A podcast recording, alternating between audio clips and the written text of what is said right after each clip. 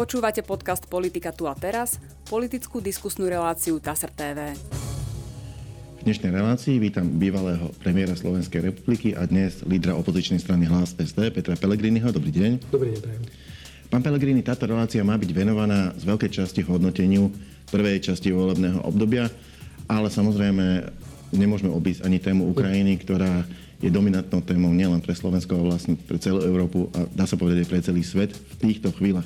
Ja tu mám poznamenané, ako ste hodnotili tie prvé dva roky volebného obdobia vy a ako pán premiér Heger. Takže podľa správy TASR v novodobej histórii išlo o najnáročnejšie dva roky vládnutia na Slovensku, konštatoval premiér Eduard Heger pri príležitosti polčasu súčasnej vlády. Poukázal na pandémiu, prípravu plánu obnovy, príjmanie krokov v očiste Slovenska od korupcie i na vojnu na Ukrajine hovorí o dvoch rokoch poctivého a náročného zápasu o charakter Slovenska. Práve ďalšie volebné obdobie bude kľúčové v tom, či sa vrátime späť k vláde korupcie a úpadku, alebo pôjdeme naďalej dopredu. Uvádza TASR stanovisko premiéra. No a teraz vaše. E, typickým znakom súčasnej vlády je chaos, zmetok a zlyhanie. Pri hodnotení prvého polčasu vládnutia kabinetu pod vedením Igora Matoviča i Eduarda Hegera to uviedol líder mimoparlamentného hlasu Peter Pellegrini. Počas ich vládnutia sa stratil rešpekt voči štátu a jeho inštitúciám, ale aj rešpekt a úcta voči dodržiavaniu zákonnosti, upozornil Pellegrini. To bolo v deň druhého výročia e, nástupu novej vládnej garnitúry. V tejto chvíli, keď nahrávame túto reláciu, je 1. apríl, je to práve rok, odkedy nastúpila vláda pána Eduarda Hegera s ktorým sa pri tom hodnotení nestretávate prakticky v ničom. Mne to pripadalo, ako keby ste každý hodnotili nejaké iné Slovensko, nie sú tam nejaké styčné body? Nie je niečo, na čom by ste sa vedeli zhodnúť pri tom hodnotení tých dvoch rokov? No, musím potvrdiť, že naozaj tie dva roky ukázali, aký nebezpečný je experiment, keď sa vám k moci dostanú ľudia, ktorí predtým nemali absolútne žiadnu skúsenosť, mnohí ani len s riadením menšieho podniku, to bolo ešte s politikou.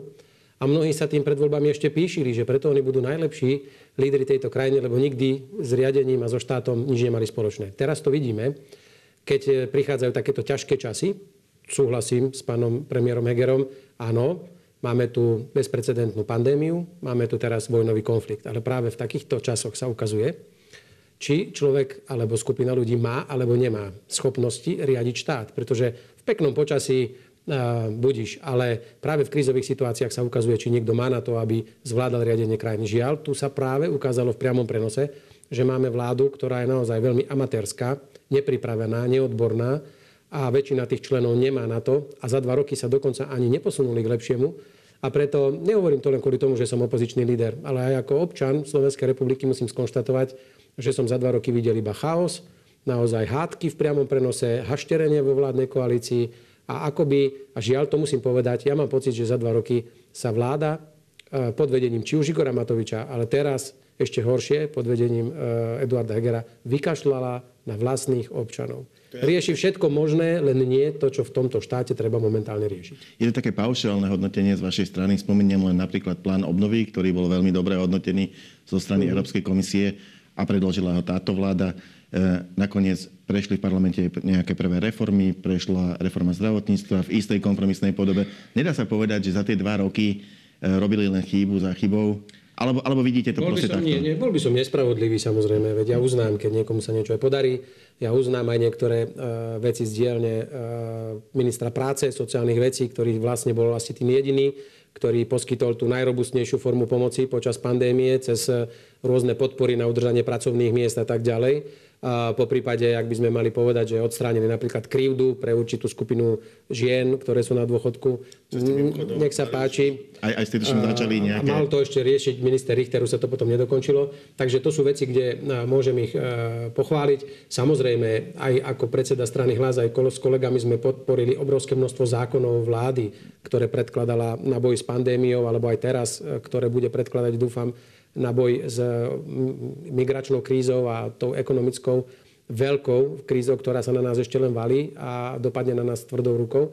Takže nemôžem povedať, ale zase to jedna lastovička leto nerobí. E, v tých zásadných otázkach vláda zlyháva a keď by som šiel oblast po oblasti, dnes nenájdete na Slovensku skupinu ľudí alebo časť obyvateľov, či už ideme hovoriť o mladých ľuďoch, o matkách s deťmi, pracujúcich, ťažko pracujúcich ľudí, o seniorov, eh, o vysokoškolákov, ktorí by prejavili akoby spokojnosť, že vláda sa o nich postarala.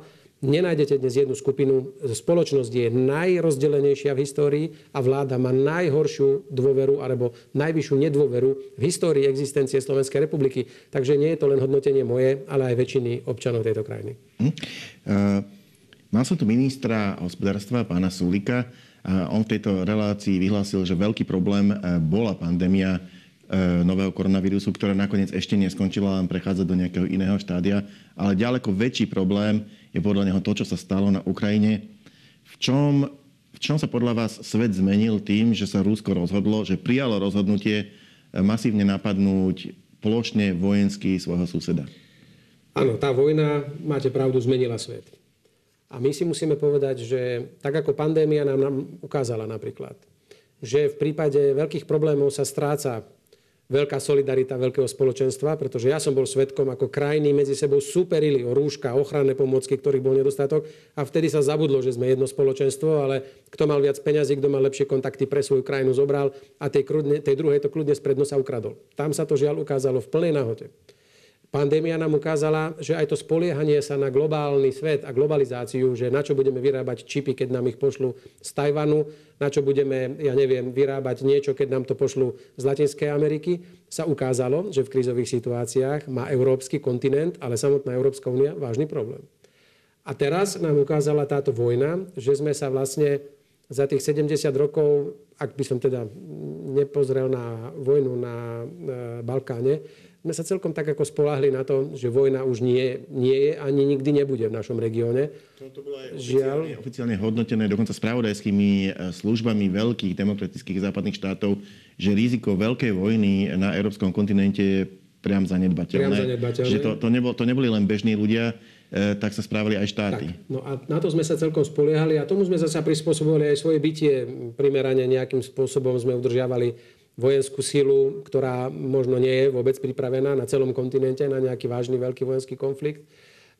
Neriešili sme, ale ani nebolo treba naozaj mm, nejak dramaticky diverzifikovať e, dodávky určitých surovín. My sme ako Slovensko urobili všetko preto, aby sme mali diverzifikované trasy. To znamená, teraz keď skončíme e, polské pripojenie nášho plynovodu, som bol ešte pri klepaní základného kameňa, tak budeme pripojení na Polsko, na Ukrajinu, na Maďarsko, na Čechy, a tak ďalej. Čiže v tomto pohľade nie je problém. Slovensko má rúry zo všetkých smerov. Problém je, čo je v tých rúrach. Len čo je v tých rúrach a odkiaľ to k nám príde. A som rád, že ste to spomenuli. Najprv ešte možno je tu vetu predtým. Chcem ale pripomenúť, že táto kríza, či epidemická, alebo teraz vojnová, dopadá na všetky krajiny. Nie len Slovensku. A tu žiaľ sa nemôže slovenská vláda vyhovárať, že to máme teraz krízy a nemôžeme vládnuť. Aj Polsko má krízu, aj Maďarsko má krízu, ale všimnite si, aké balíky opatrení proti zdražovaniu prijali ešte predtým, ako vypukla vojna. Vtedy sme ešte netušili, že vojna bude a už majú Poliaci, Češi, Rakúšania, Maďari opatrenia, ktoré schránia obyvateľov pred extrémnym rastom eh, cien. Dnes vydal štatistický úrad krátku informáciu, že už sme na 9,5% inflácii. To znamená, už čo platilo minulý týždeň, už neplatí dnes. Že to bude 10% v priebehu roka. Určite a budúci rok guvernér odhaduje Národnej banky, myslím, oznamoval to na tlačovej konferencii, dvojciferné, dvojciferné čísla. Čiže na nás sa valí obrovská vec. A Slovensko? Ani pred vojnou, ani jedno opatrenie Teraz sme už jeden mesiac vo vojne a uvidíte tie drastické dopady, nie len z cien energií, ale aj z cien potravín, ale aj nedostatok komodít, ktorý ešte len príde a vláda neurobila zatiaľ. Aký balík opatrení ste dnes videli? Lex Ukrajina prijali a ja sa pýtam, kde je Lex Slovensko? Vláda, prepáčte, musím to povedať, kašle momentálne na vlastných občanov a hrá sa na mierotvorcov a veľkých, veľkú medzinárodnú scénu ale a zabúda na 5,5 milióna ľudí. Je to spravodlivé, pretože ak poviete, že nič, tak to zase nie je pravda. No, vieme, vieme že napríklad zagarantovali ceny elektrické energie pre domácnosti. No je to na 3 roky. E, to Dobre, znamená, tento je, rok je, to, nič. je to zastropované. Áno, ale tento rok nič, lebo tam tento rok jednoducho tie ceny sú, aké sú a vláda povedala, že budúci rok nezdražujú. Ale ja sa pýtam, čo tento rok? Češi znižili DPH, Poliaci znižovali DPH na vybrané komodity, zastropovali sa ceny pohonných hmot napríklad v Maďarsku. Češ, e, Rakúsko poslalo každému občanovi alebo domácnosti energetický šek. To sú veľké pomoci, e, nič. My sme sa ako hlas rozhodli, že tieto návrhy podáme my. A my sme reálne aj na predchádzajúcej, aj na tejto schôdzi, ktorá skončila, e, podali kvantum návrhov na zníženie DPH na potraviny, na zníženie ceny pohonných hmôt cez zníženie spotrebnej dane. Navrhli sme mimoriadnu valorizáciu dôchodkov Navrhli sme e, ďalšie opatrenia ako nulová DPH na predaj z dvora, lebo máme obrovský odliv peňazí a cezhraničná turistika úplne prekvitá, lebo chodia nakúpať do krajín, kde je lacnejšie. Dnes som tankoval e, benzín 1,82 tu v Lamači. To môže byť ešte ďaleko, ďaleko horšie. A ešte pretože, to bude a nerobí vláda nič? No ale čo môže vláda spraviť napríklad z očí voči riziku, že sa zastavia e, toky energií z Ruskej federácie, keď je Slovensko nastavené na 80 až 100 E, na odber týchto energií odtiaľ. No, tak... Slovnaft vie spracovávať ja ruskú ropu, ano. nie nejakú Nie ľahko zadrie, zadrie z no. ropou do Adrie. Čiže, čiže a, a nám hrozí to, že nie my odmietneme nakupovať tieto suroviny z Ruska, ale že to zastaví Rusko. Presne tak. A to už vlastne aj po včerajšku máme určitý signál, že ak nebudeme platiť za dodávky energií e, rublami, tak pravdepodobne môžu Rusi zneplatniť zmluvy. To sa jednoducho môže stať a my môžeme si tu vyskakovať, koľko chceme eh, aj na hlave, že to je medzinárodná zmluva, nemôže ju porušiť. Bude to jeho rozhodnutie. A preto, a som veľmi vďačný za túto otázku, by som, a ja som bol od začiatku veľmi obozretný a upozorňoval som vládu. A mrzí ma, že sa chvíľku k tomu pridávala aj pani prezidentka, Pán minister Sulík ma informoval, že už ju skorigoval a že pochopila, že veľko hubé vyjadrenia, e, či už premiéra alebo prezidentky, že odpojme sa okamžite od plynu, lebo podporujeme tak vojnu, e, sú nereálne. Jednoducho Slovensko, jednoducho to je fakt. Tak ako sme závisli na čipoch z Ázie, tak sme teraz závisli aj na rope a plyne z USA, či z, z Ruska, pardon. A Slovensko je na tých top pozíciách aj v plyne, aj, aj v, v rope. No a jednoducho to je pravda. A keď sa chcem teraz spýtať, keď premiér Heger rozprával, že okamžite sa treba odpojiť, a išiel s tým pomaly ešte do Bruselu. Ja som mu odkazoval na tlačových konferenciách, že nech nám teda povie, ako je na to ako štát pripravený, pretože nám sa môže stať presne, čo ste povedali vy. Nie, že my sa ideme teatrálne odpájať, ale jednoducho v Moskve zavrú kohútiky a sme vybavení. A ja vám poviem, čo sa stane. Je to vážna vec. Pán minister Sulík sa síce tvári, že rieši a nejaký tanker príde. Taký tanker, keď príde, tak eh, nám vystačí možno na jeden týždeň eh, toho skvapalneného plynu. Len pripomínam, že keď vypnú plyn a ropu zo strany Ruska, tak ona bude chýbať aj tým Chorvátom, ktorí majú ten terminál. Bude chýbať aj Maďarom, ktorí sú ešte medzi nami. Bude chýbať aj Čechom, aj Poliakom a tak ďalej. Tak si myslíte, že Chorváti nič iné nebudú robiť, len každý deň príde jedna loď, akurát tak pre Slovensko. No, veľké, veľký omyl. No dobre, Čiže... kde vidíte tie cesty riešenia tohto problému, lebo vieme ho popísať, ale, ale čo s ním? Ak si bude veľmi otvorený. Ja som povedal, že celý vojnový konflikt, áno, my a ja osobne som odsudil. Je to vojna, e, zomierajú tam ľudia, zomierajú tam deti, toto sa nemalo nikdy stať. Či všetci urobili všetko preto, aby vojna nevznikla, to ukáže až budúcnosť a vyhodnotia to historici. To už teraz nie je na nás. Ale som povedal, že my, dobre, veď sme dali jasný postoj, sme súčasťou medzinárodného spoločenstva EU, NATO, ale hovorím už dávno, príjmajme proeurópske, ale aj pronárodné riešenia. My nesmieme v rámci tohto teraz zabudnúť, že tu žijeme na Slovensku a že máme svoje územie, že tu máme svoje záujmy. Aké by to mali byť riešenia? A poviem vám, preto budeme musieť, preto na, na rade premiérov musí premiér vždy hlasovať tak, aby to malo aj čo najmenšie dopady na Slovenskú republiku. To znamená, nemôže tam chodiť teatrálne práve, že informovať, odpojme sa od ropy a od plynu z Ruska. Portugalcovi sa to možno spraví ľahko, aj Španielovi, lebo je na úplne druhej strane. Ale my, ktorí máme v jednej komodite 100% závislosť a v druhej 85% závislosť, to nemôžeme robiť a preto premiér Slovenska medzi premiérmi európskymi musí povedať pr, chlapci a devčatá v poriadku, môžeme byť takto tvrdí, ale Slovensko by to totálne zdecimovalo a preto ja vetujem takúto situáciu a musíme nájsť európske riešenie buď centrálneho nákupu a budeme sa deliť spoločne všetci o plyn a ropu. Aj to nedokážeme, lebo ich bude toho plynu málo. Alebo budeme musieť pristúpiť na podmienky a budeme za ten plyn a ropu platiť v rubloch, pretože skončila sa vykorovacia sezóna, ale práve dnes je 1. apríl a nemyslím to teraz ako žart. Od dnes treba plniť podzemné zásobníky, aby sme ich do jesene stihli naplniť aspoň na 90% aby sme my vôbec prežili budúcu zimu. Čiže ja mám väčšiu obavu, ako ideme zvládnuť budúcu zimu, nie, že či teraz už prežijeme apríl. A ak sa stane, že nám ten plyn a ropu nakoniec z Ruskej federácie nedodajú, tak vám garantujem, že to bude obrovský problém. Ale obrovský problém a nepomôže nám ani skvapalnený plyn zo Spojených štátov, lebo jeho málo. Nemáme kapacity a povedzme si to úplne na rovinu. Museli by sme vypnúť najväčšie podniky v tejto krajine A museli by sme dávať plyn na prídel naozaj iba domácnostiam, na varenie, alebo nejakým spôsobom ešte kúrenie, ak bude zima. To je všetko. To bude mať de- devastačný dopad na slovenskú ekonomiku a na tie najväčšie podniky, ktoré sú tu. Dnes ohlásila Ukrajina zvýšenie dokonca tranzitných poplatkov.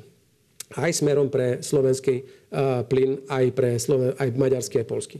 No to nám zasa zdražujú ceny. Ešte to, ešte to neurobili ani v Rusku. Čiže valí sa na nás katastrofa a preto by som nabádal, aby vláda troška menej hrdinskejšie vo vzťahu k svetu pôsobila, ale aby na tých rokovaniach, kde premiér alebo ministri naši rokujú, trošku možno radšej prišli a pristali na zemi a preferovali len také riešenia, ktoré nezdevastujú slovenskú ekonomiku. Lebo v opačnom prípade síce fajn, budeme sa tešiť, ako sme sa odpojili od plynu, ale nebudeme tu mať potom za pol roka z čoho žiť. Prepačte, že som taký negativistický, ale ja neviem, či táto vláda si zavrela oči, ale tu sa na nás valí taká kríza, akej sme neboli svetkami už dávno a 100 tisíce slovenských občanov, ľudí tu žijúcich, bude zažívať väčšiu biedu, ako boli zvyknutí, alebo ako, na ktorú neboli zvyknutí už posledných 10 alebo 20 rokov. No je tu ale druhá, druhá stránka tejto istej veci je, že našim východným susedom je Ukrajina, ktorá ak e, nedokáže vyriešiť ten problém, ktorý vznikol tým, že boli naozaj jednostranne agresívne napadnutí zase svojim východným susedom, e, tak, tak, tak bude sekundárne prenašať ten problém na nás. To znamená, musí byť prioritou Slovenskej republiky pomáhať Ukrajine, Určite. aby sa z toho dostala. To znamená, tieto dve veci jednoducho nemôžete od seba oddeliť. Nemôžem, ale ani nemôžem to urobiť tak, že zdecimujem Slovenskú republiku a s neistým výsledkom. Takže čo by sme Sankcie na Rusku, ja vám poviem, lebo, ale ešte aby sme to, lebo ľudia nás budú pozerať. Sankcie voči Rusku už sme prijali x rokov dozadu. Ešte ja, ja ako premiér som ako súčasť Európskej únie a jednotného postoja samozrejme podporoval ako členská krajina EÚ ďalšie predlžovanie sankcií a tak ďalej. Lenže sa ukázalo, že tie sankcie k čomu nás doviedli? Naopak, nie že deeskalovali to napätie, dostali sme sa až k vojne. Teraz sme uviedli ďalšie veľké sankcie na Rusko. Otázka je, aký bude tvrdý protiúder. Hadam sme nie naivní, že si myslíme, že my urobíme obrovské sankcie a Rusko sa bude na to pozerať a triasť sa strachom. Je to veľmoc, ktorá má svoje nejaké, samozrejme aj chuťky, má svoju moc, takže tam treba dávať veľký pozor a oni nám to vrátia. Ale otázka teraz je, a to si musíme odpovedať, keď by sme sa teraz my odstrihli od plynu a ropy, samos, ako celá Európa, s tým, že si ale zdevastujeme a vážne ohrozíme naozaj e, celé hospodárstvo Európskej únie na, na dlhú dobu a výrazne znižíme ešte aj životnú úroveň ľudí, máme mi istotu, že tá vojna sa skončí?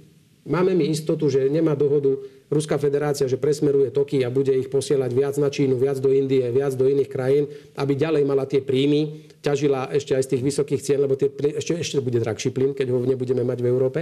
Máme mi istotu, že tá vojna sa týmto skončí a nebude potom tá cena za to, že aj zdevastujeme aj slovenskú ekonomiku, slovenské hospodárstvo a nakoniec vojna aj tak neskončí, tak to bude ešte dvakrát tak horšie ako teraz.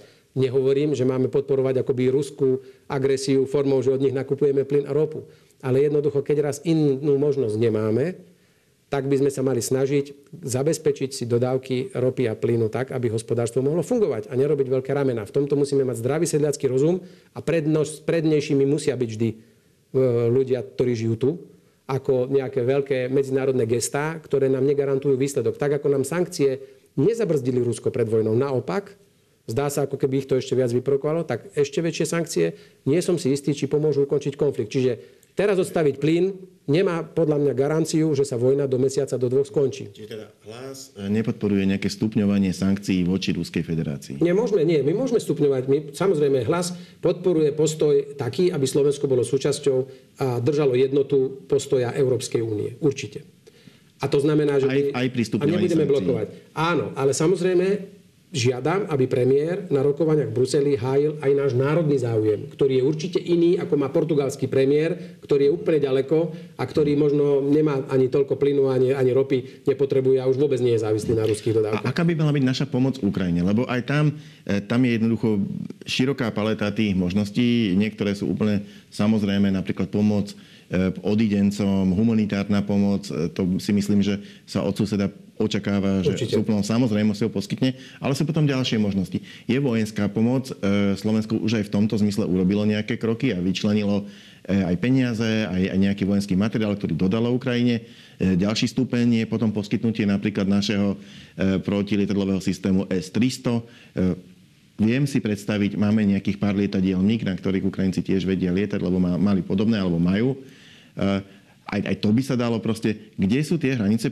Čo by sme mali robiť samozrejme, čo by sme mali zvážiť a čo by sme robiť nemali podľa vás? Takže ešte raz opakujem, aby nebol tu nejaký, nejaké nedorozumenie Áno, Slovensko nemôže vetovať e, sankcie e, alebo balík sankcií voči Ruskej federácii, tak ako to doteraz nevetovalo. Nevetoval by som to ani ja ako predseda vlády.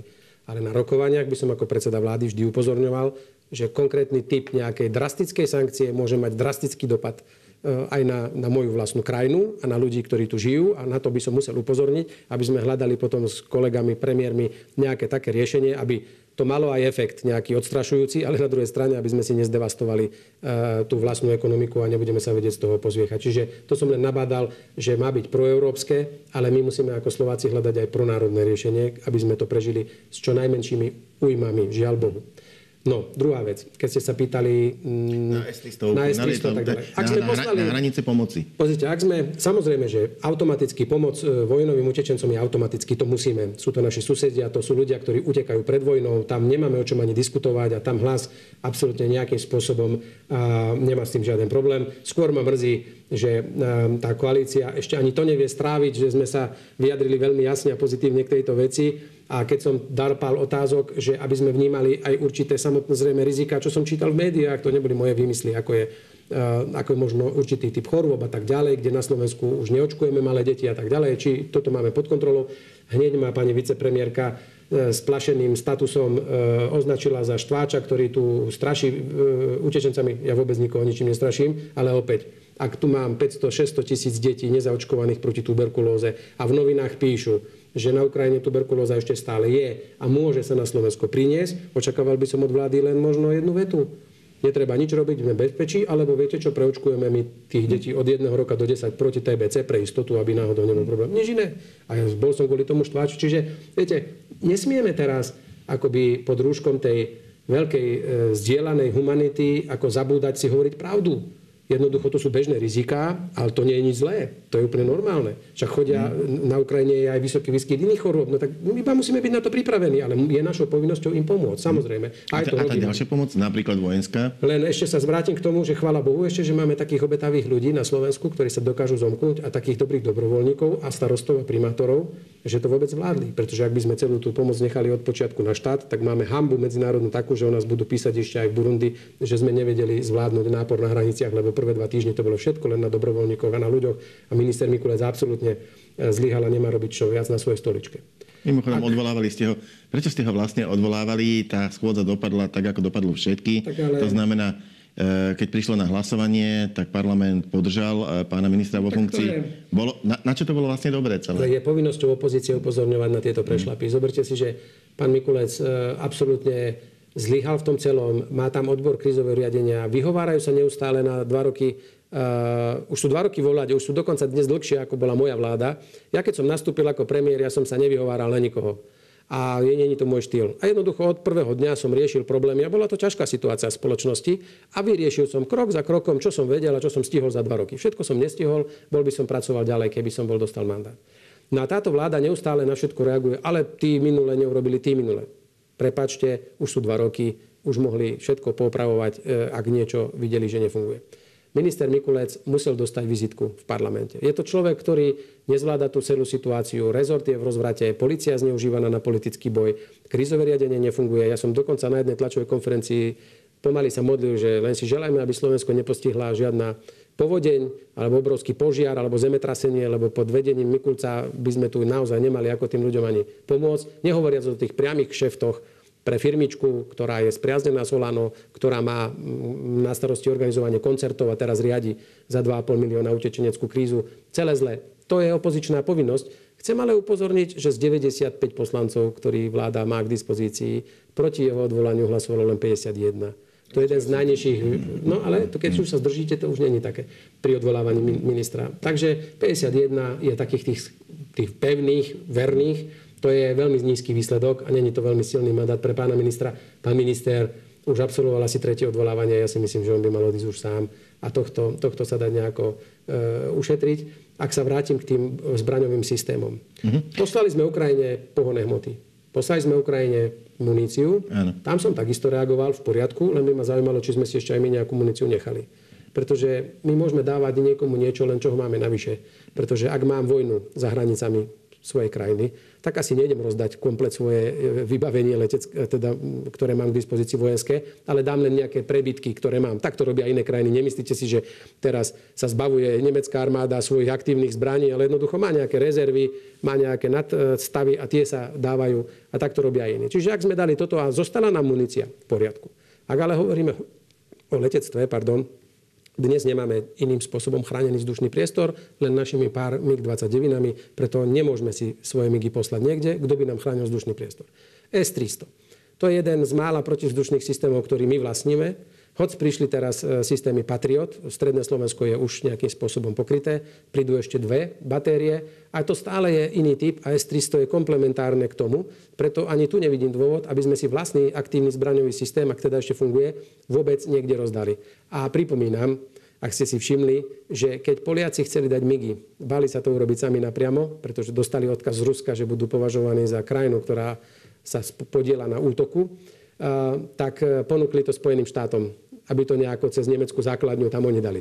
A Spojené štáty povedali, ďakujeme, my to robiť nebudeme. Takže tu by som ja navrhoval, Sami máme málo v slovenskej armáde, my nie sme taká veľmi e, vyzbrojená krajina, aby sme mohli momentálne ďalšie zbranie rozdávať. Ak iné krajiny majú a rozdávajú v poriadku, určite sa zhodneme na tom, že krajina, ktorá bojuje a bráni si svoje územie, nepotrebuje plienky a vlhčené utierky e, na tvár, ale potrebuje náboje a samopaly. To je v poriadku. Otázka je, Slovensko v tomto, myslím, spravilo vzhľadom na svoju veľkosť, svoju silu ekonomiky v tej armádnej oblasti dosť. A teraz si myslím, že by sme sa mali fokusovať viac na tú humanitárnu pomoc a zachraňovať tých biedných ľudí, ktorí stade utekajú a ktorí, ak sa situácia ešte zhorší, prídu v ďalšej, ešte väčšej vlne a to budú ešte tí biednejší ľudia, ktorí dnes nemali na to, aby sadli do auta a išli do cudzej krajiny. E, teraz by som sa pozrel na tú politickú líniu. E, strana Hlas SD sa svojho času postavila proti tomu, aby Slovensko podpísalo obranú dohodu z USA uh-huh, uh-huh. v tej forme, akej bola vyrokovaná touto vládou. Uh-huh. Uh, viem, že tam, tam boli, boli v tom komenty, že keby to bolo inak, tak... No ale nebolo to inak, bolo to takto, boli ste proti. Uh-huh. Potom neskôr ste podporili, ale potom, to bolo ešte pred 24. Uh-huh. februárom, pred tým zlomovým bodom, po ňom ste podporili uznesenie Národnej rady, uh-huh. ktorým odsúdila, uh, odsúdilo túto agresiu a podporili ste aj vytvorenie predsunutého, predsunutého postavenia vojsk NATO na našej východnej hranici. Čiže kde je tá konzistentnosť tohto? Je to v tom, že tá konzistentnosť je, kde sme povedali, že Slovensko a jeho životný priestor patrí do Európskej únie a do Severoatlantickej aliancie, do NATO. A tá konzistentnosť sa nemení a Slovensko musí e, fungovať a správať sa ako zodpovedný partner v EÚ, ale musí sa správať ako zodpovedný partner aj v NATO. Zmluva so Spojenými štátmi nemá nič ani s jedným, ani s druhým. Nič. To je bilaterálna zmluva. Tak ako máme podpísanú s Mongolskom, s Čínou alebo s kýmkoľvek, tak máme aj so Spojenými štátmi. Takúto obrannú zmluvu, to je není akt medzi Európskou úniou a NATO, to není ani medzi Slovenskom a NATO, to je medzi Slovenskom a Spojenými štátmi. Dve krajiny, ktoré nemajú to nič z NATO. A teda tom, lebo je není vyvážená z môjho pohľadu a aj dodnes tvrdím, že v takom, aj dnes, po tomto vojnovom konflikte, aj tak by sme za ňu nezahlasovali, pretože není vyrokovaná tak, aby bola vyrokovaná ako dve suverénne krajiny. To je jedno, že jedna je obrovská a my sme mali. Jednoducho, keby bola aspoň tak vyrokovaná, ako ju majú vyrokovaní Maďari, kde predsa len uh, tie určité veci ohľadom, keď niekto tam urobí nejaký trestný čin, alebo povinnosť oznamovať, čo sa do krajiny vezie, čo sa vyvezie. E, nie je len tak jednoducho, že dať zdieľať si vzdušný priestor, umožniť tu doviezť hoci čo, e, bez toho, aby nás museli o tom informovať, bez kontroly a tak ďalej. Sú tam state, e, ktoré aj preukázala určitá normálne právnické porovnanie s maďarským textom a slovenským. Keby bola aspoň na úrovni Maďarska, tak by sme možno rozmýšľali, ale aj dnes tvrdím, že tá zmluva pre Slovensko momentálne ani nebola potrebná pretože ak my potrebujeme 50 miliónov na rekonštrukciu našich dvoch letisk, Kuchyňa a Sliač, tak to si vieme zaplatiť aj z vlastného rozpočtu. Armáda má peňazí dosť, takže to kvôli 51 miliónom sme vôbec takúto zmluvu nemuseli robiť. A vojska, ktoré prišli teraz a s ktorými my sme súhlasili, sú vojska NATO. A s tými my sme nemali problém. Áno, tam je tiež nejaký podiel aj amerických vojakov, To je ale v NATO. Ale sú NATO. tam aj ďalšie. Holandský, nemecký. Ale to je v rámci NATO a tam tá konzistentnosť moja sa nemení. Inak ale tá zmluva sa dohadovala ešte za vašej vlády, vtedy sa o nej vyjednávalo, Áno. len sa zastavila. E, Nakoniec, a myslím si, že to bolo kvôli námietkam Slovenskej národnej Aj strany. pretože sa nedarilo dojednať text, ktorý by vyhovoval. A ja som aj vtedy ako premiér povedal, nedrobte teraz burku v koši, pretože to bol nejaký text mm, pracovný, ktorý sa ani nedostal na úroveň premiéra. A kde jednoducho som povedal, pokiaľ budeme mať pochybnosti o ústavnosti, pochybnosti o územnej celistvosti, pochybnosti o suverenite alebo o vojenských základniach, tak takú zmluvu nedovolím predložiť na rokovanie vlády. Ten text sa nepodarilo vyjednať tak, aby s ním bola e, komfortná aj zbytok koalície, vrátane Slovenskej národnej strany, preto to išlo bokom. A títo začali znovu a za dva roky vyrokovali taký text, ktorý e, neposunuli nikde dopredu. Čiže nebola to vyvážená zmluva a jednoducho ani dnes by sme ju v parlamente hlasovaním nepodporili, hoď e, sme zahlasovali za prítomnosť vojsk NATO, lebo to je NATO. To není jednostranná nevýhodná zmluva so Spojenými štátmi a ten postoj náš sa nemení. Moja posledná otázka pôjde k uzneseniu, ktoré parlament ešte neprijal, ale už ho avizoval e, pán predseda poslaneckého klubu Olano Michal Šipoš. Chcel by na aprílovej schôdzi predložiť nové uznesenie, ktoré už by sa netýkalo, lebo to prvé hovorilo, myslím, že celkom jasným jazykom, o tom, že poslanci parlamentu, a naozaj nepostavil sa vtedy nikto proti nemu, niektorí nehlasovali, ale, ale tí, čo hlasovali, boli buď za, alebo teda neboli proti, uh-huh. tak to uznesenie odsúdilo útok. Toto uznesenie by malo už reagovať na to, ako tam tá vojna prebieha. Naozaj tie obrázky sú strašné. E, Pán Šipoš hovorí, že vojna má nejaké svoje pravidlá, ktoré sa majú dodržiavať. A tieto pravidlá sú podľa neho porušované zo strany Ruskej federácie. Chce predložiť nejaký text. E, Viem, že ešte ste nevedeli text, ale v princípe, ako ste nastavení, bol by ochotný hlas uvažovať o podpore takéhoto niečoho? Viete, Olano je najsilnejšia vládna strana.